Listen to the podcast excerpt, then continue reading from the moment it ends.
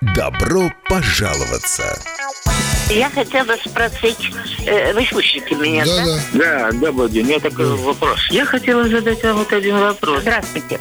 Я по такому поводу... Каждый понедельник. По сути вашего вопроса, первое. Пожалуйста, да, ответьте на вопрос, почему такой закон принят? Это уже не соблюдение строительных нормативов. В 10 утра. Утро. Господин Сидорко, не могли бы вы э, разъяснить проблему проверки счетчиков? Здрасте. Вот вопрос такой. У нас два подвала идут параллельно, да?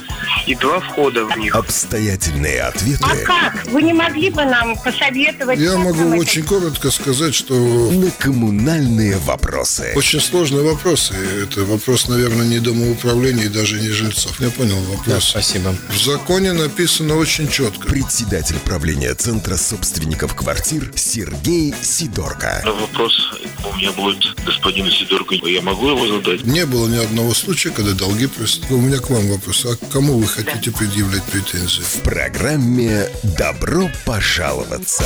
Ну, таков наш закон. Всем еще раз здравствуйте. Начинается программа «Добро пожаловаться». Я напомню, телефоны прямого эфира 67212 939 67 213 939 и номер WhatsApp 230 6191. Пишите, задавайте ваши вопросы нашим уважаемым экспертам. Э, Сергей Сидорко и Эвер Гонтарев сегодня отвечают на ваши вопросы, ну, как обычно, по понедельникам.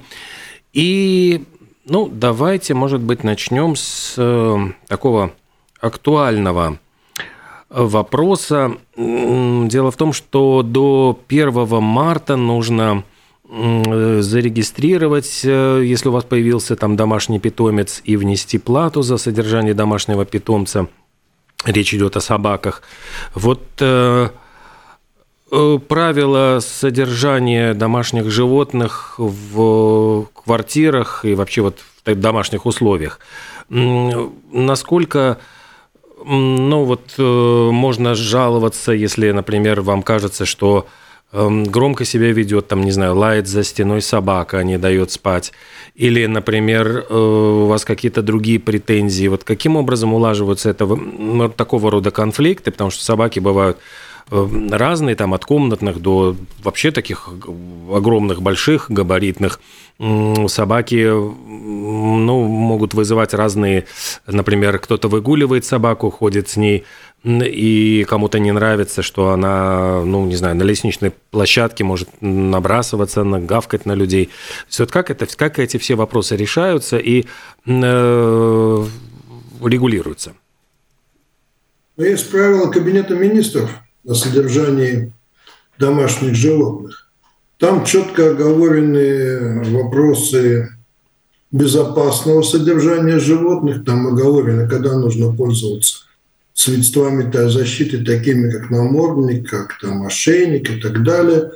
Каким образом собака должна готовиться, вообще социализироваться. Все это прописано. В том числе прописана и обязанность собственника домашнего животного приним- предпринимать все необходимые меры как по санитарной гигиене, так и по шуму, чтобы не мешать соседям.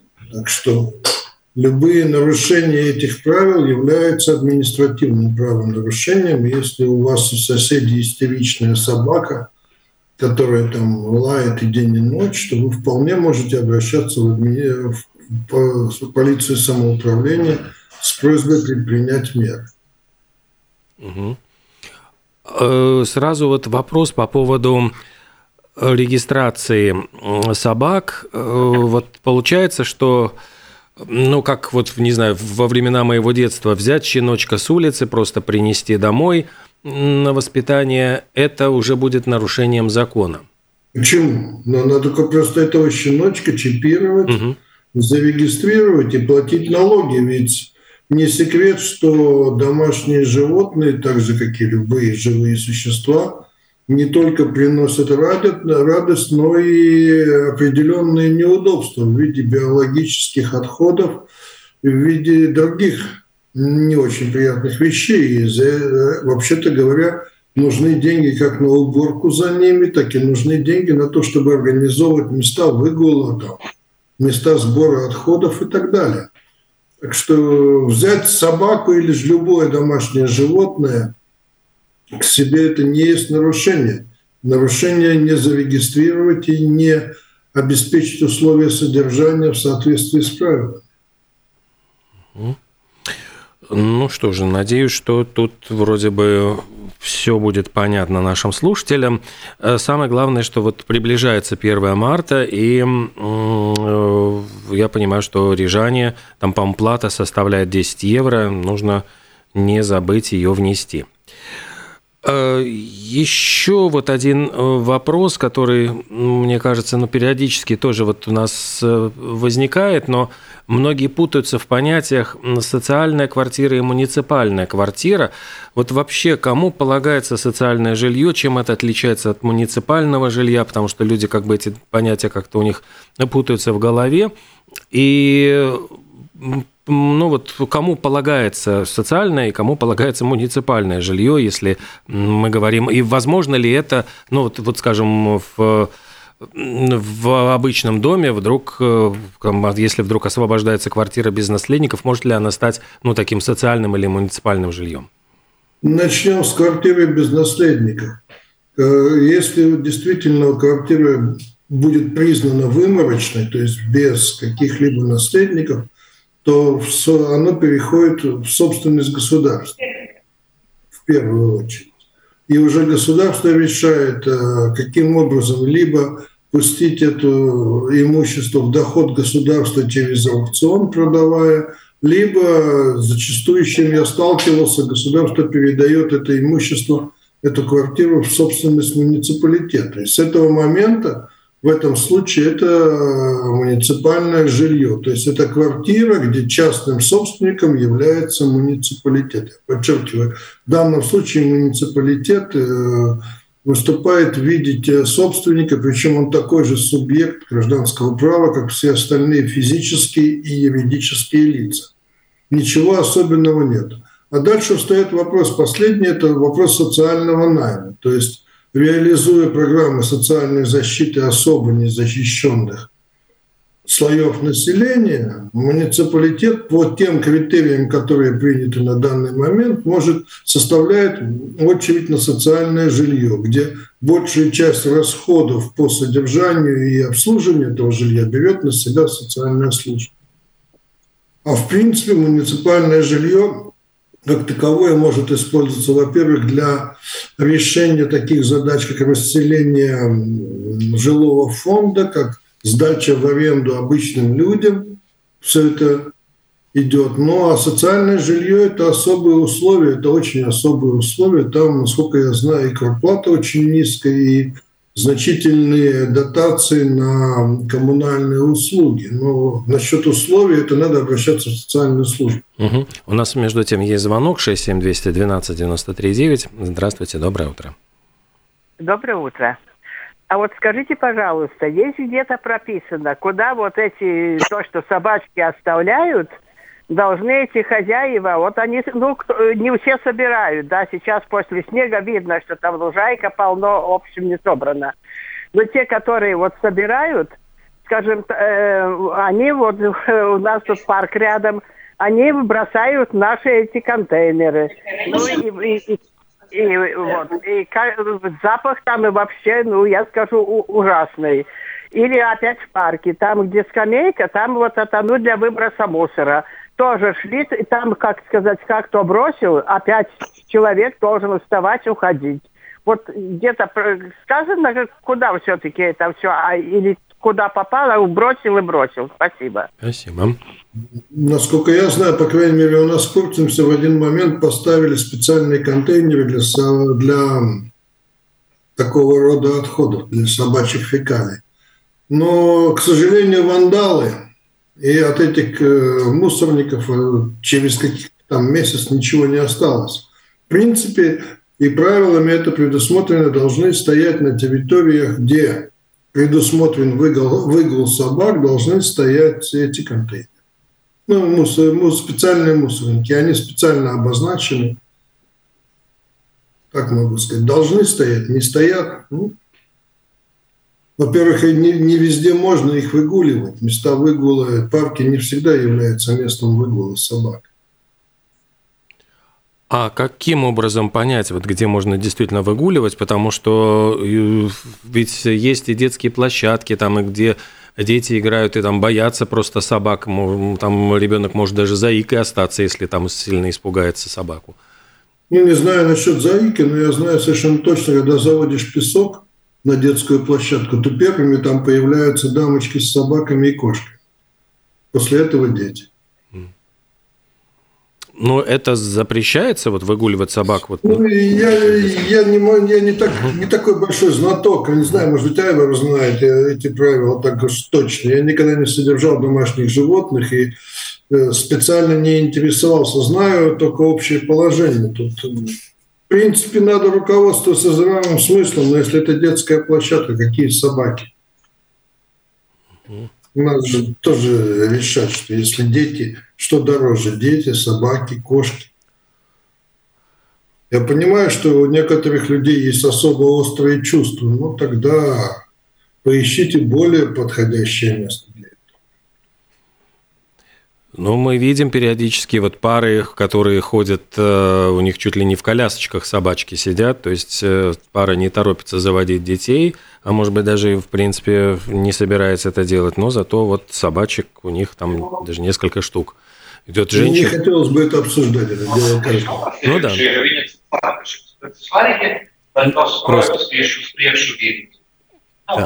Я понимаю, что у нас тут включение немножко, да. Хорошо, ну мы говорим просто о том, что нужно владельцам собак, очевидно, следить за тем, чтобы место выгула собаки не мешало ни детям, ни другим людям, и собачьи фекалии не портили удовольствие от прогулок.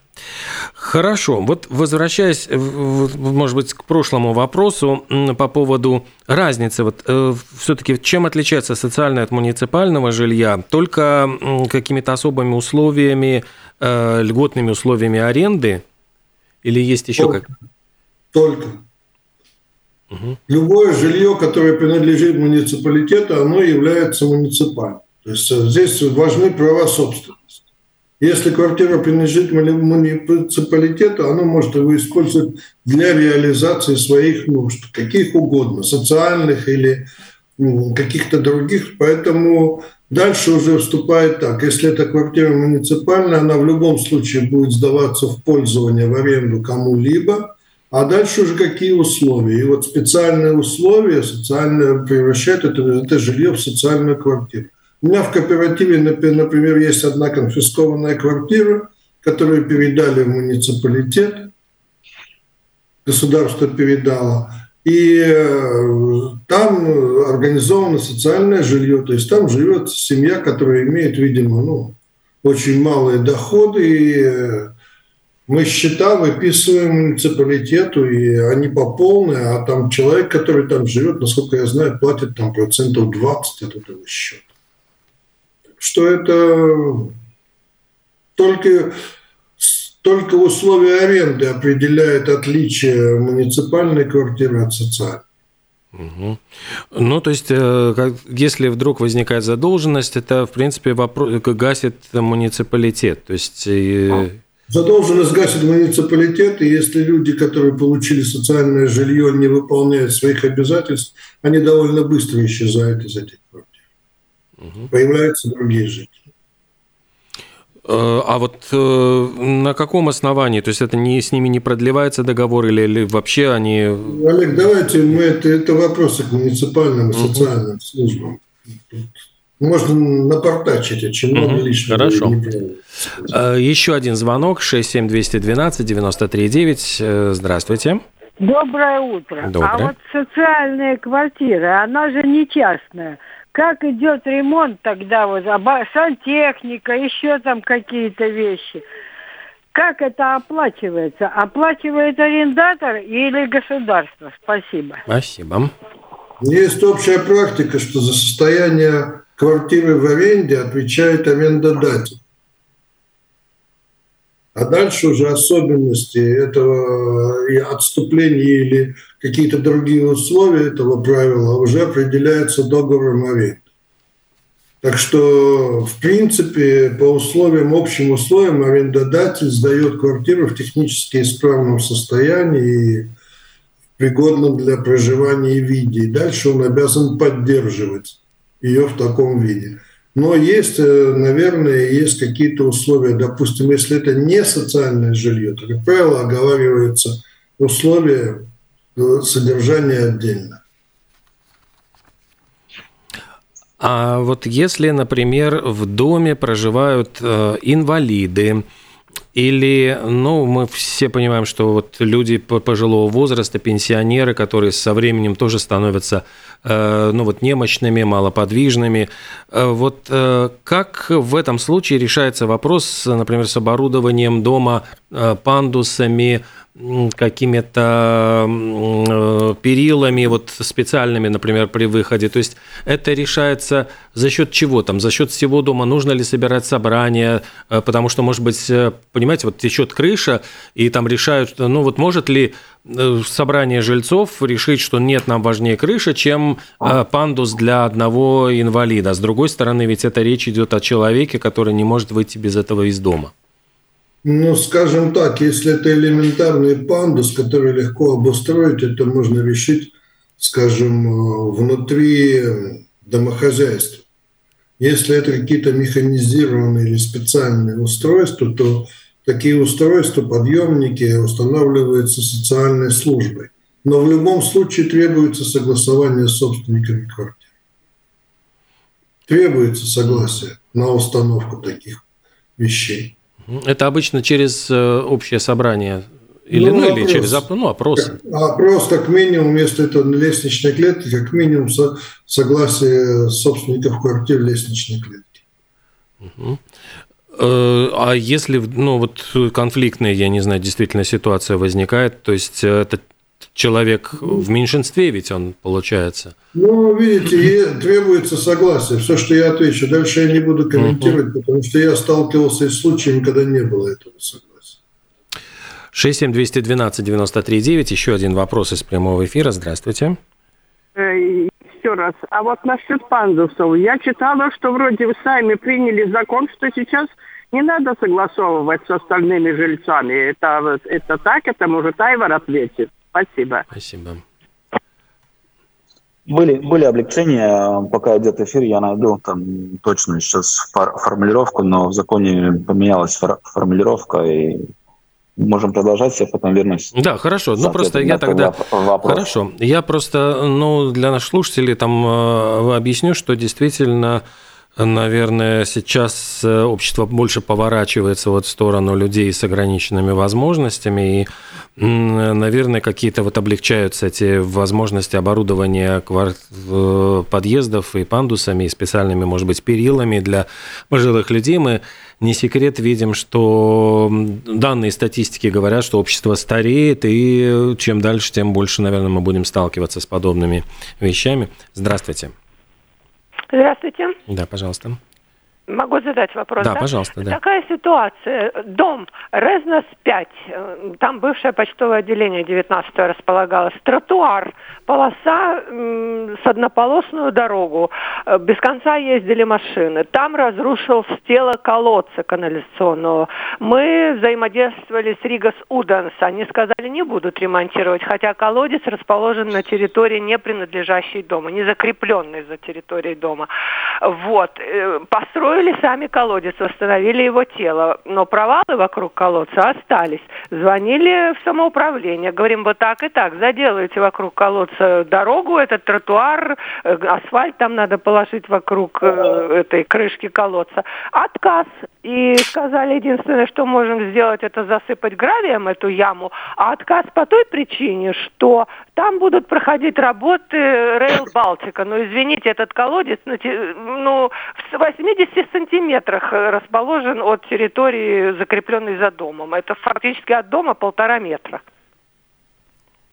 На кого подавать в суд, как добиться справедливости, чтобы заделали эту яму, и чтобы колодец э, вновь не, не разрушался от таяния снега и того и, и так далее?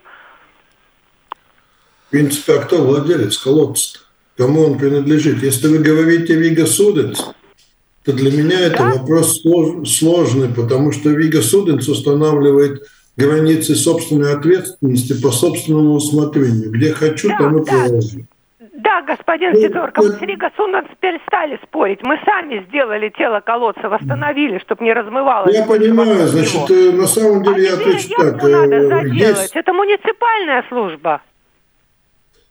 Яму ну, надо заделать, провал. Муниципальная... Давайте так, про Rīgas ūdens я вам отвечу так. Rīgas ūdens провела зоны ответственности и то, чего оно должно делать, и то, чего не должно делать, по собственному усмотрению, по каким-то устаревшим нормативным актам. Мы это, это предприятие, я закончу, да. Это предприятие Вигас, которое стопроцентно принадлежит Рижской думе. Это да. в согласовании с Рижской думой. Поэтому искать в этом направлении какой-либо справедливости, ну, наверное, почти бесперспективно, потому что здесь одна рука моет другую руку. Есть сейчас новый закон о водоснабжении. Там очень сильно изменились требования к границам ответственности и так далее. В вашем случае то, что вы говорите, что вам готовы засыпать щебнем, но не готовы капитально ремонтировать из-за того, что будут проводиться строительные работы, я бы на самом деле в первую очередь согла... Ну, согласился бы на то, чтобы сделали хотя бы временный ремонт. Потому что когда и какой объем строительных работ, это же нужно знать. Может быть, там вообще все будет перекрываться покрытие. Может, вообще канализационные сети будут переноситься. Или водопроводные сети.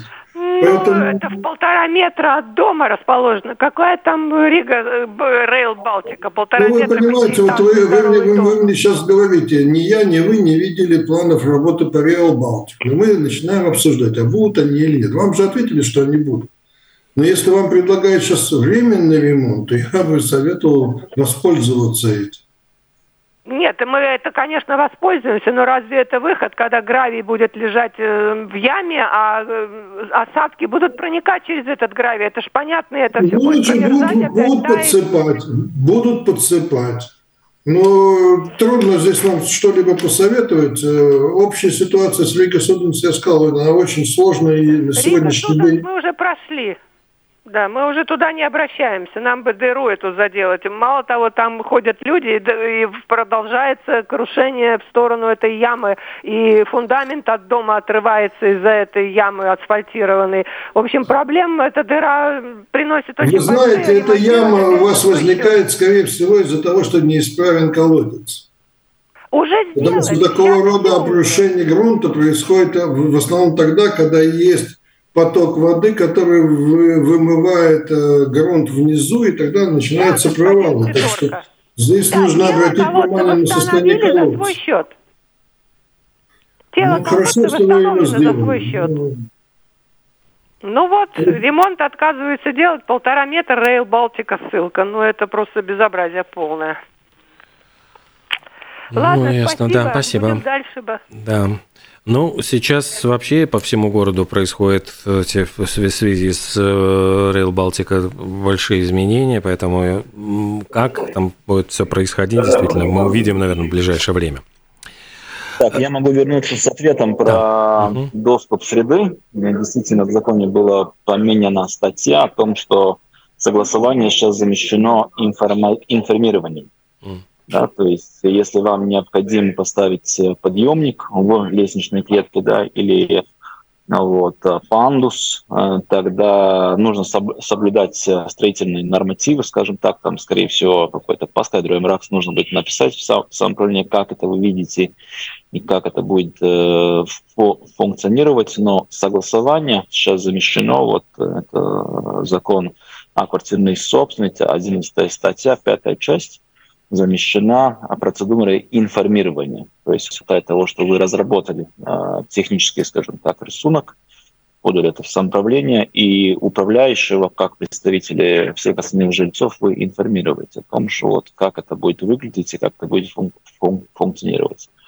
Согласование, голосования больше нет необходимости, если, конечно, вы не затрагиваете какие-то какого-то рода общие конструктивные, конструктивные части дома. Ну, я имею в виду, если, например, вы захотите квартиру на первом этаже, вы захотите прорезать там дверь, а, чтобы у вас был прямой доступ, тогда, боюсь, вас спросят, да, там, согласие всех жильцов. Но просто подъезд сделать э, или же лестничной клетки подъемник, для этого не нужно будет никого спрашивать, просто разработайте эскиз и вперед. можно ре- реализовать его. А оплата это делается за счет самоуправления или социальных служб? Тут никак не, не поясняется, да? Закон не поясняет, закон просто дает э, с юридической точки зрения, просто uh в отдельную статью прописано, что вот здесь облегченный, скажем так, порядок восстановления, да, а ну, как это считать, эм, это уже, наверное, отдельное голосование, чтобы, ну, потому что обычно самоуправление участвует. Я знаю, у нас было, это правда, правда было вне в Риге, это было в Сигулде, был дом, и там а, самоуправление а, финансирование, выстройку специальной вот э, как раз таки отдельного даже подъемника к э, квартире первого этажа, где жил инвалид, и там даже делали отдельный вход. Да, и это все финансировалось самоуправлением. Но это там нужно смотреть каждый раз. Ну, uh-huh. а, потому что ну, каждому по отдельности это очень дорогие конструкции, скажем так. Да, там, это не, не дешево. И я, я думаю, это или каким-то обществом финансируется, или же или же сам, самоуправлением, ну, потому что к дому прямым образом это, конечно, не относится. Если люди проголосуют, войдут в положение, да, и, и найдут э, возможность профинансировать, э, конечно, человек, который нуждается в этом, будет очень рад, да, но прямого, прямого какого-то обязательства в законе я тоже не вижу, что а, это нужно было бы всем остальным как бы оплачивать. А, потому что... Это есть программа, и надо обращаться в социальные службы. Там есть медицинские показания, по которым э, положено такое. Но есть программа, я знаю, у нас устанавливали подъем, ну, тоже специальные подъемники, специальные конструкции за счет самоуправления, они даются на время. И когда необходимость в данном месте этого оборудования исчезает, оно демонтируется, перевозится в другое место. Так что если у людей есть вот такие ограничения по возможностям, надо начинать с социальной службы.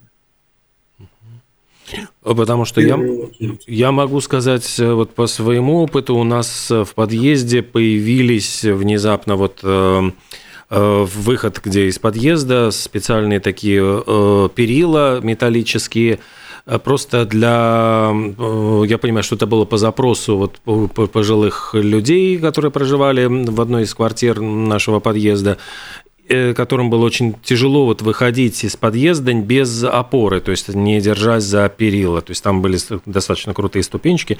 Ну и как-то все это решилось очень, очень просто. То есть появились появились, mm появились эти перила, и было все, все очень ценно. Вы знаете, я могу сказать так, что здесь надо уточнить. Такие элементарные вещи, как перила или поручни, или, скажем, какие-то э, типа слипов, то есть э, гладкие э, наклонные поверхности на ступеньках создать, это в пределах можно решать и без социальной службы, это в пределах дома можно решать, это в пределах домоуправления. Это не столь значительные деньги. Когда мы говорим о доступной среде для инвалидов или людей с сильно ограниченными возможностями, это подъемники. Это подъемники или это какие-то специальные лебедки, которые позволяют, допустим, в наших домах поднять коляску с э, человеком на определенный этаж. Это уже совершенно другая задача. Там издержки совсем другие. Вот по последним, то, что, то, то, что я видел, такие на небольшой, небольшие высоты, там ну, уровне 5-6 ступенек, что поднять они стоят около 6, 6 тысяч. То есть это людям, людям самим это ну, нереально профинансировать. Ну, да. Нужна помощь сам самоуправления. Ну что же, еще вот один из, э, ну не знаю, вопросов или тем, которые вот хотелось э, спросить, я видел просто э, в прессе, вот обсуждалась история, когда получил человек наследство дом, но это, правда, по-моему, за городом, и э, получилась э, странная история, то есть э, там был только проход для одного человека, очень узкий подход к, этому дому, потому что там на пути стояли строения соседей. И вот возник вопрос по поводу сервитута, есть ли возможность, ну вот человек спрашивал там, насколько вот есть возможность подъехать на транспорте, то есть для этого нужно каким-то образом было расширить э, этот проход или снести строение. Вот обеспечивается ли обязательно вот строением сервитут, который подразумевает подъезд транспорта, и в случаях, если вот, например, такой возможности нет, как это, как регулируются вот все эти вещи?